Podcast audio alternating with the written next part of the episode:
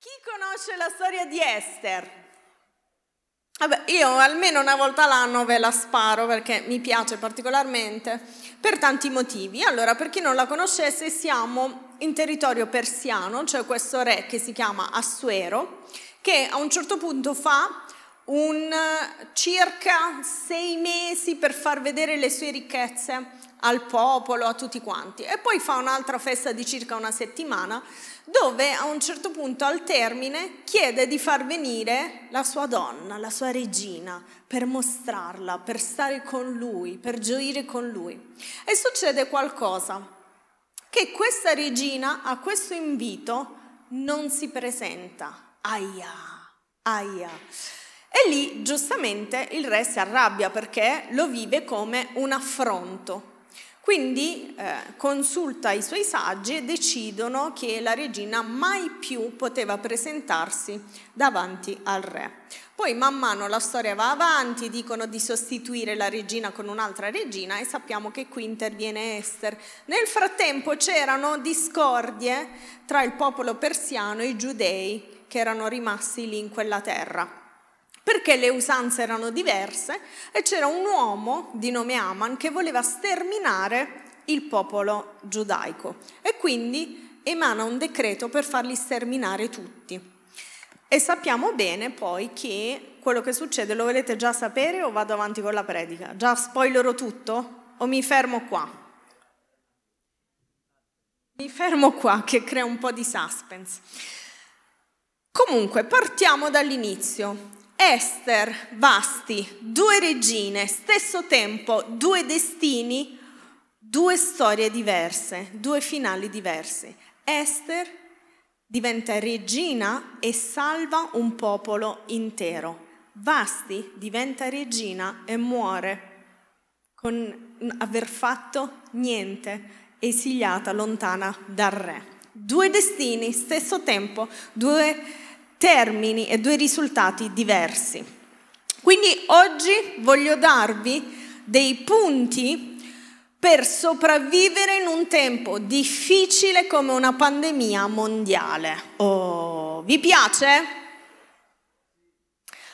Guardate, primo, il primo importante punto per resistere a un tempo difficile, che potrebbe essere una pandemia mondiale, ma potrebbe essere una persecuzione, potrebbe essere una guerra, qualsiasi cosa, il primo punto fondamentale è non rifiutare mai, non fare a meno mai della presenza del Re.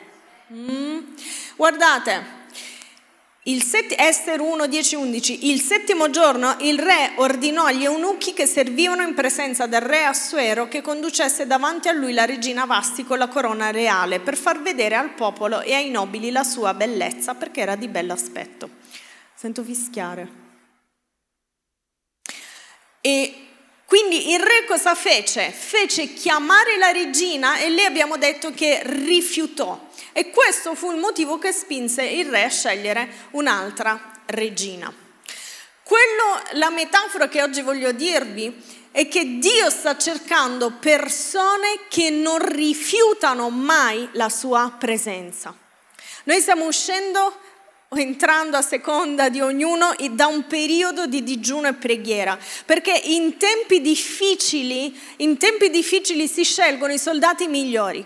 Tu se sei in guerra, se sei in un momento difficile, tu non puoi scegliere chiunque, devi scegliere i migliori, devi scegliere gente che sai che non porterà tutti alla morte, devi scegliere gente che fa la differenza. E Dio sta scegliendo gente che non rifiuta la sua presenza per per studiare, per lavorare, per stare sui social, sta scegliendo gente che decide sempre e comunque la sua presenza. E se lui si troverà a scegliere tra chi fa questo e chi invece sceglie altro piuttosto che la sua presenza, lui sceglierà te, sceglierà chi mette, chi non rifiuta la presenza del re. Ricordati questo.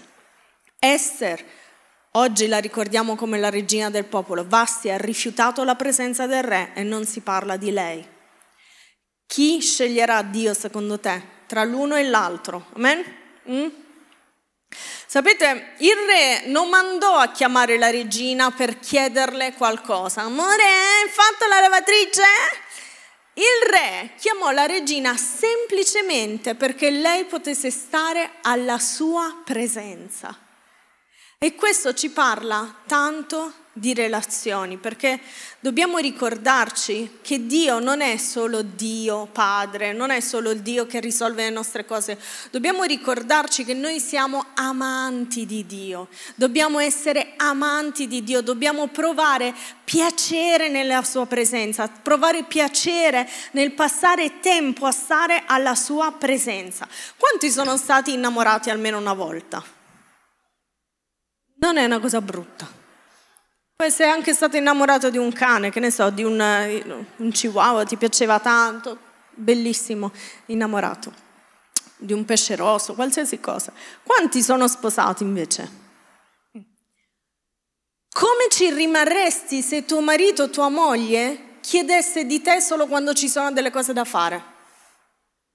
Amore, hai fatto la lavatrice? La lavastoviglie? Hai lavato per terra? Hai pulito i panni? Tutto a posto? Amore? O ancora peggio, come ci rimarresti se tuo marito o tua moglie chiedesse di te solo per avere rapporti con te? Sapete come si chiama questa? Prostituzione. Io ti compro per avere qualcosa da te. Mi servi per qualcosa. E noi a volte facciamo questo con Dio. Andiamo alla sua presenza per chiedergli delle cose. Andiamo nella sua presenza e gli chiediamo, Dio, guariscimi, ah ho il covid, guariscimi, Dio non ho lavoro, fammi trovare dio Dio non ho fidanzata, fammi trovare fidanzata. Quante volte abbiamo fatto questo? Questo si chiama prostituzione, non è una relazione. Dio oggi ci sta chiedendo in tempi difficili, è fondamentale avere una relazione intima da amanti. Quando ci sono tempi difficili succedono due cose, che le coppie sane vivono il momento difficile più intimamente, si uniscono di più e stanno insieme di più e quel momento difficile diventa quasi romantico perché hai una relazione più intima con il tuo partner. Ma succede un'altra cosa, in una coppia non sana succedono divorzi perché la coppia non riesce a sopportare quel peso e a gestire quella pressione. Oggi devi mettere a posto la tua relazione con Dio perché tu possa avere una relazione più intima con Lui e possa superare questo momento forse difficile per la tua vita con intimità alla sua presenza. Amen? Ci piace? Bene. Due, cogli l'opportunità di essergli gradito. Guardate, Esther 2.3 il re stabilisca in tutte le province del suo regno dei commissari. Questi radunino tutte le ragazze vergini e di bella presenza alla residenza reale di Susa, negli appartamenti delle donne sotto la sorveglianza di Egai, eunuco del re, guardiano delle donne, che darà loro i cosmetici di cui necessitano. Ah, ragazze, dite amen.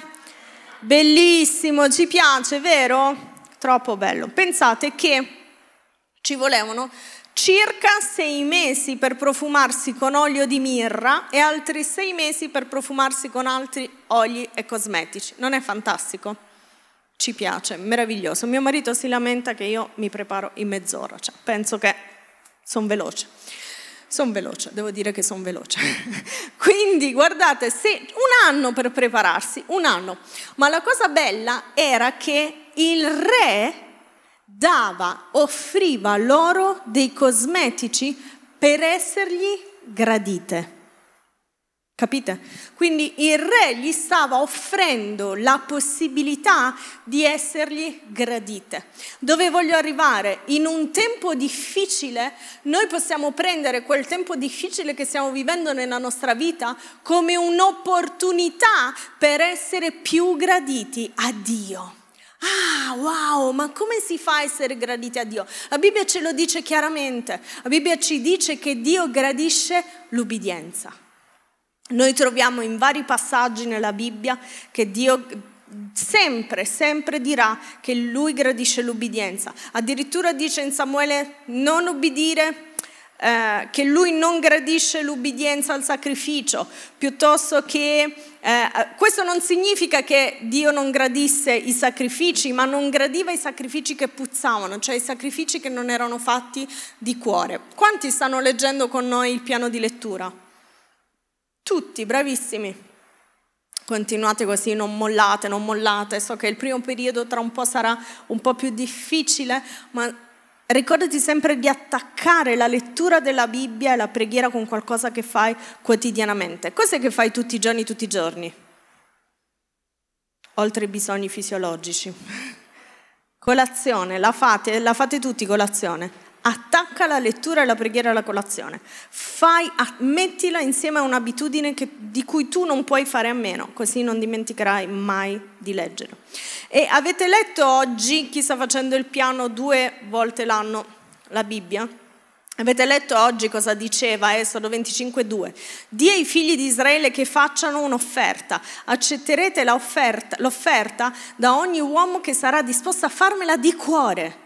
Quindi Dio sta cercando non ubbidienza e basta, perché ubbidienza e basta, tu puoi ubbidire, andare in chiesa, puoi fare finta di essere consacrato, puoi fare finta di ubbidire tutto quello che c'è da fare, fare finta di leggere la Bibbia, di pregare, fare finta di alzare le mani, di fare tutto, ma non è un'offerta gradita a Dio perché non è reale, non è di cuore. Quindi Dio invece ci sta chiedendo e ci sta mettendo l'opportunità in un tempo difficile ci sta dando l'opportunità di essergli graditi, alzando il nostro livello di consacrazione e di ubbidienza a Dio.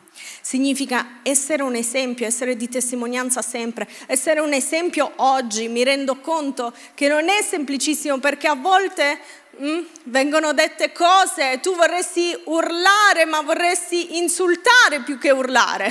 Quindi non è facile non insultare a volte, è vero che non è facile, ma Dio ti sta chiedendo di essere un esempio. Dio quest'anno ci sta chiedendo di alzare il volume della nostra fede, non dei nostri insulti. Amen? Capite che è complicato quello che sta succedendo, ci stanno mettendo l'uno contro l'altro. Per me la cosa più de- diabolica del Covid non è il Covid, è il fatto che quasi a volte in famiglia non si può parlare perché siamo di opinioni diverse, che quasi uno deve per forza aggredire l'altro. Io a volte, io ormai da, da Facebook sono assolutamente schifata sono schifata. A volte leggo dei commenti sotto gente che è morta. Ah, sei morto perché non avevi il vaccino. Quell'altro è morto. Ah, sei morto perché avevi il vaccino. Ma lasciate stare almeno la gente morta. Ma veramente, ma non c'è più rispetto per nessuno. Siamo tutti aggressivi, cattivi. Io vedo gente cattiva Piantiamola con queste stupidaggini. Dio ti sta chiamando a essere consacrato nella tua vita personale, nei tuoi social, nel modo in cui parli. Non parlare in modo aggressivo, cattivo e ignorante nel nome di Gesù. Piantala e piantala di dire le cose se non le sai nel nome di Gesù. Ti prego, ti prego ti prego fallo per me. Infarto io se no a leggere certi commenti. Se non le sai, stati zitto, fidati, la Bibbia dice che quando ti stai zitto sembri pure intelligente, pure se non lo sei. Non è meraviglioso? Ci dà dei consigli bomba. Quindi oggi Dio ci sta dicendo alza il volume della tua fede, alza il livello di consacrazione, alza il livello di ubbidienza se questo è possibile. Ed è possibile perché ci sta chiamando a obbedire anche nelle piccole cose, a far urlare la nostra fede, non la nostra linguaccia. Amen? Vi piace? Wow. Quindi ricordiamoci, attraverso questo momento difficile abbiamo la grandissima opportunità di offrire a Dio ubbidienza e consacrazione. E ora arriva il mio point prefe di stasera. Guardate, numero tre per sopravvivere in un momento difficile, che può essere questo, o credo e crediamo tutti che ne verranno di peggiori, è fondamentale ricordarsi che sei nato, ricordati che sei nato per un tempo come questo.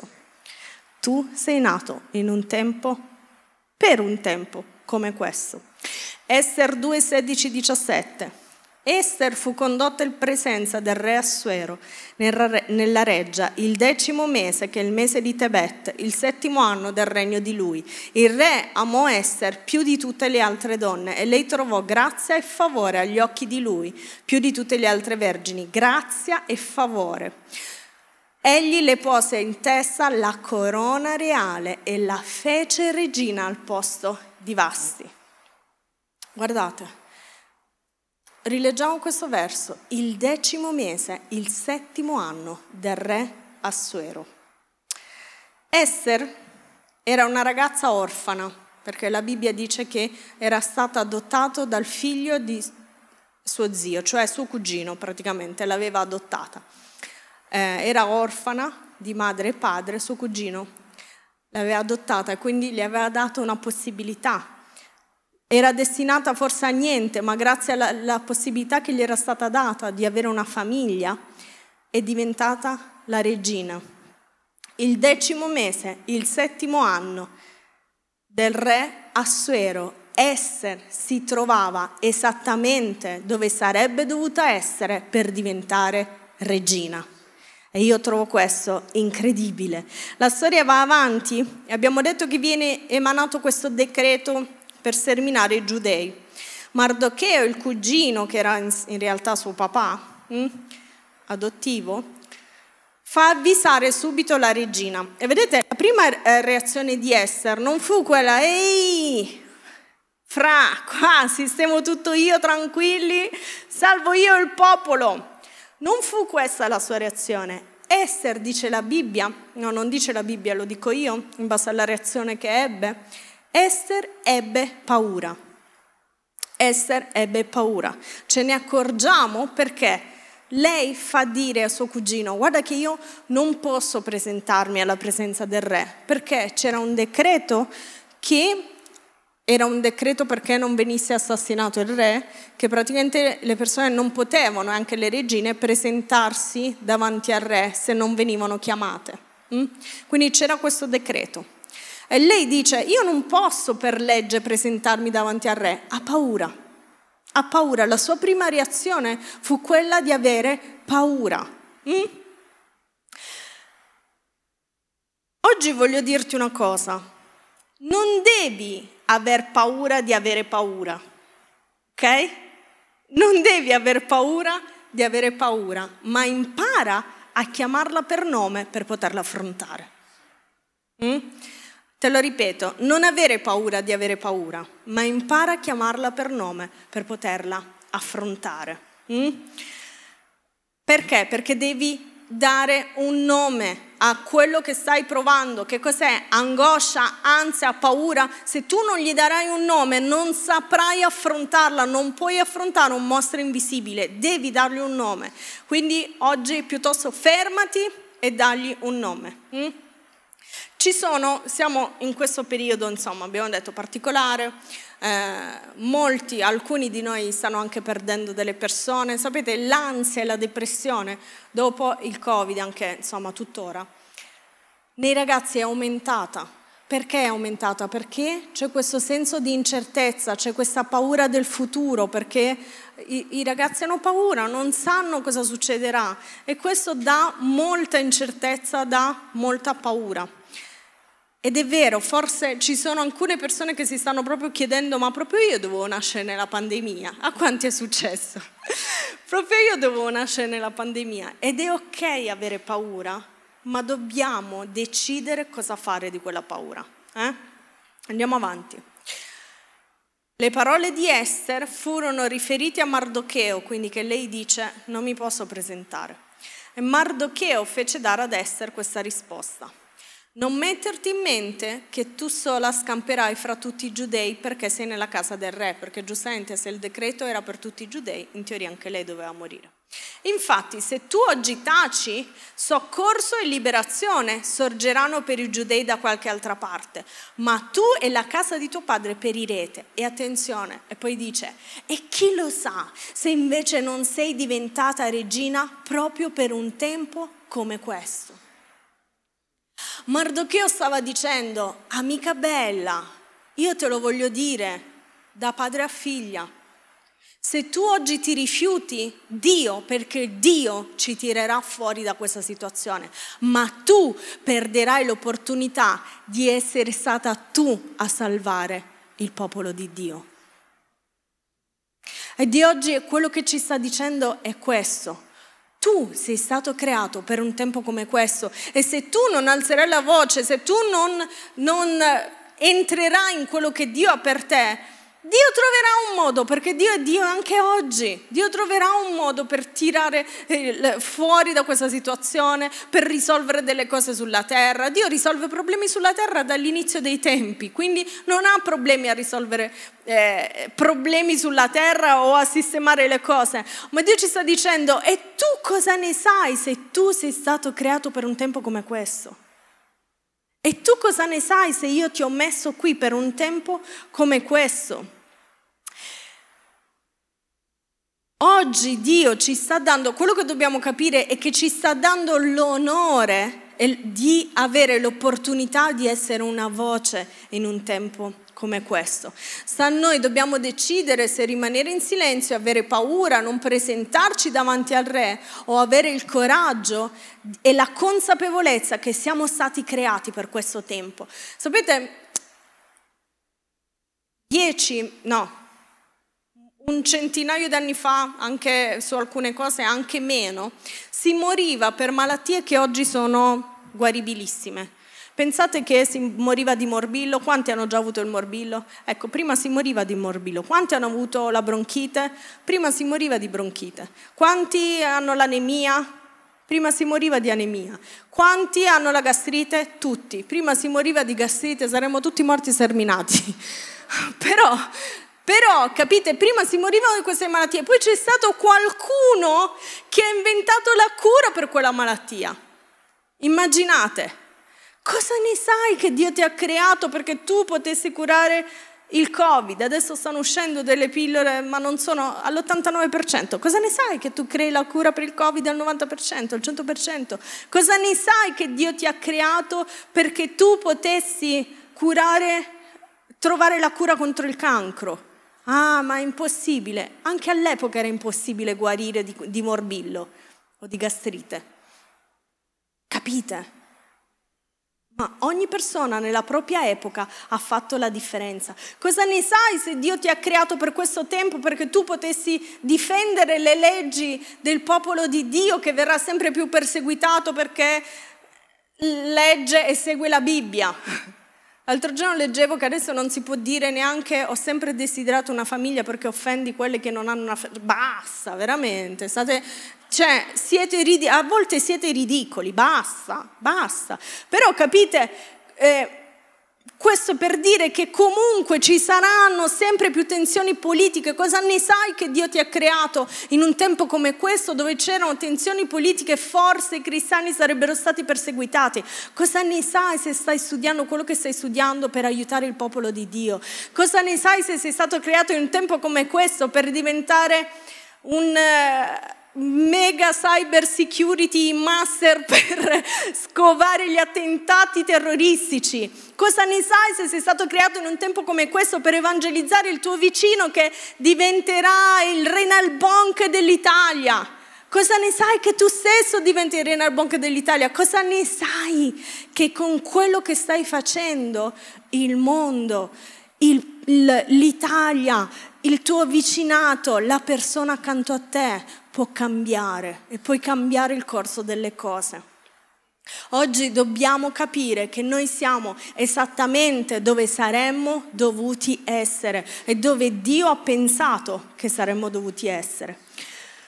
La storia va avanti e la regina dice, eh, la regina Esther dice vai, io digiunerò e poi andrò da, dal re e se dovrò morire che morirò pure. Quindi lei decise di avere coraggio e di addirittura mettere a rischio la propria vita per perseguire quello in cui credeva. Mm?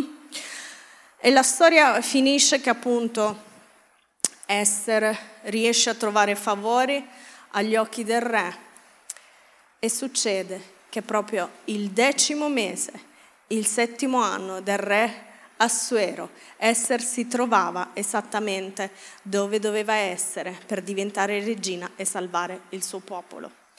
Il primo mese dell'anno 2002, dove ti trovi? Perché capisci, se sei nel posto sbagliato, non verrai trovato. Dove ti trovi? Sapete, Elisabetta no, la mia amica, Elisabetta, la mamma di Giovanni Battista.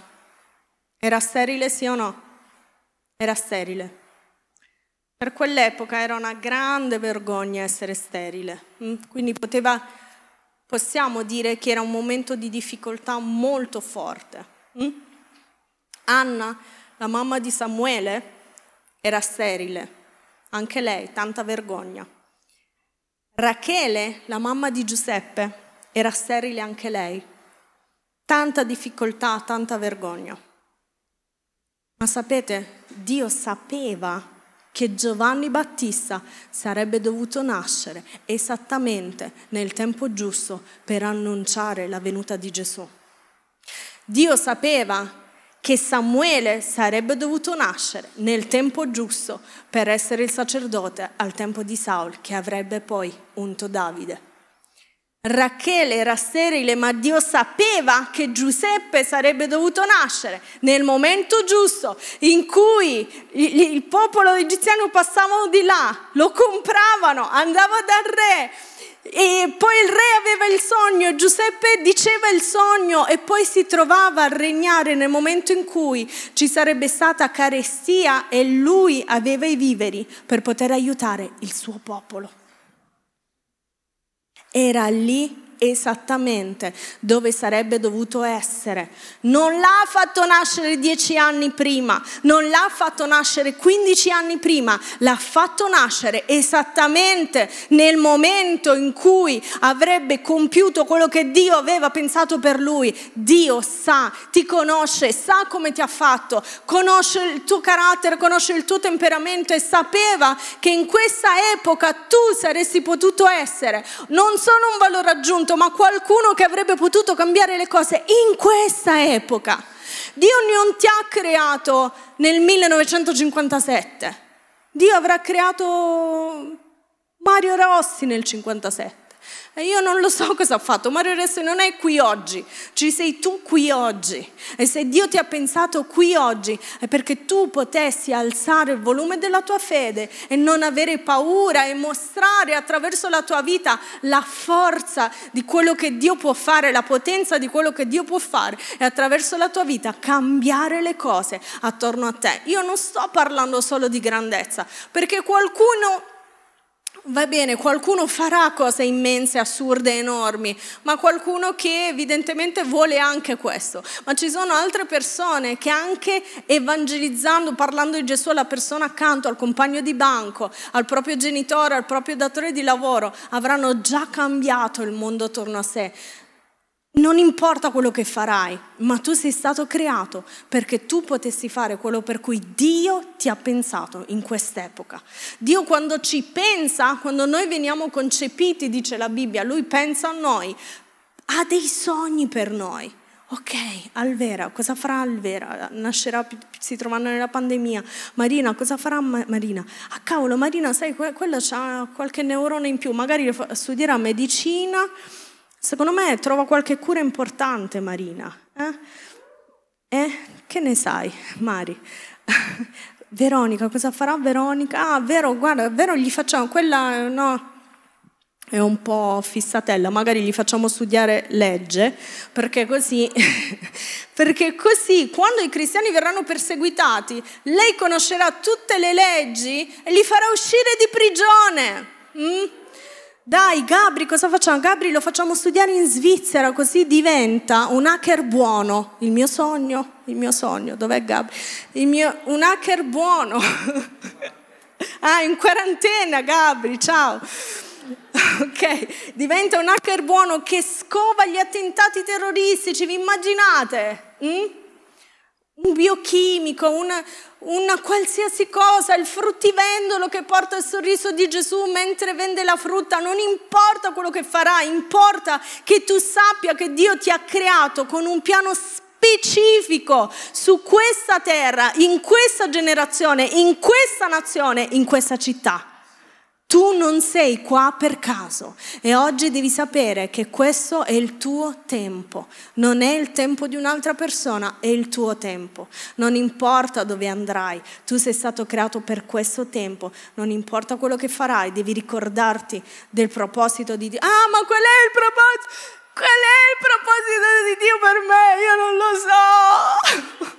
Cioè, io e il pastore Punto veramente a volte faremo un libro, giusto? Lo faremo spiegandovi il proposito. Proposito. Che cos'è il proposito?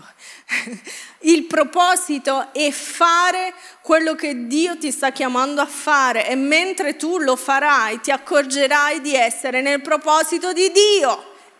Easy, la Bibbia è easy. Dite com'è, la Bibbia è easy. Facile, la Bibbia dice non è complicated, la Bibbia ci dice fai quello che la tua mano trova da fare. Fallo, tu fallo, non dire mai di no, brucia la tua vita, non dire di no, non spendere tempo solo a studiare, a lavorare, a stare con gli amici, ragazzi. E dai che Gesù sta tornando, non si sa se moriamo o non moriamo, ma veramente vogliamo spendere la nostra vita così? Spendi la tua vita con Dio. Ragazzi, c'è da fare qualcosa. Pastore, io ci sono. Ragazzi, andiamo a evangelizzare. Io ci sono. Ragazzi, dobbiamo aprire una chiesa. Io ci sono. Siateci. E così entrate nel vostro proposito. Nel proposito, il proposito non ti cade dal cielo. Sei tu che devi entrare nel tuo proposito. Come? Facendo quello che la tua mano trova da fare. Qualsiasi cosa. Io ti assicuro che tu ti troverai nel tuo proposito. Amen.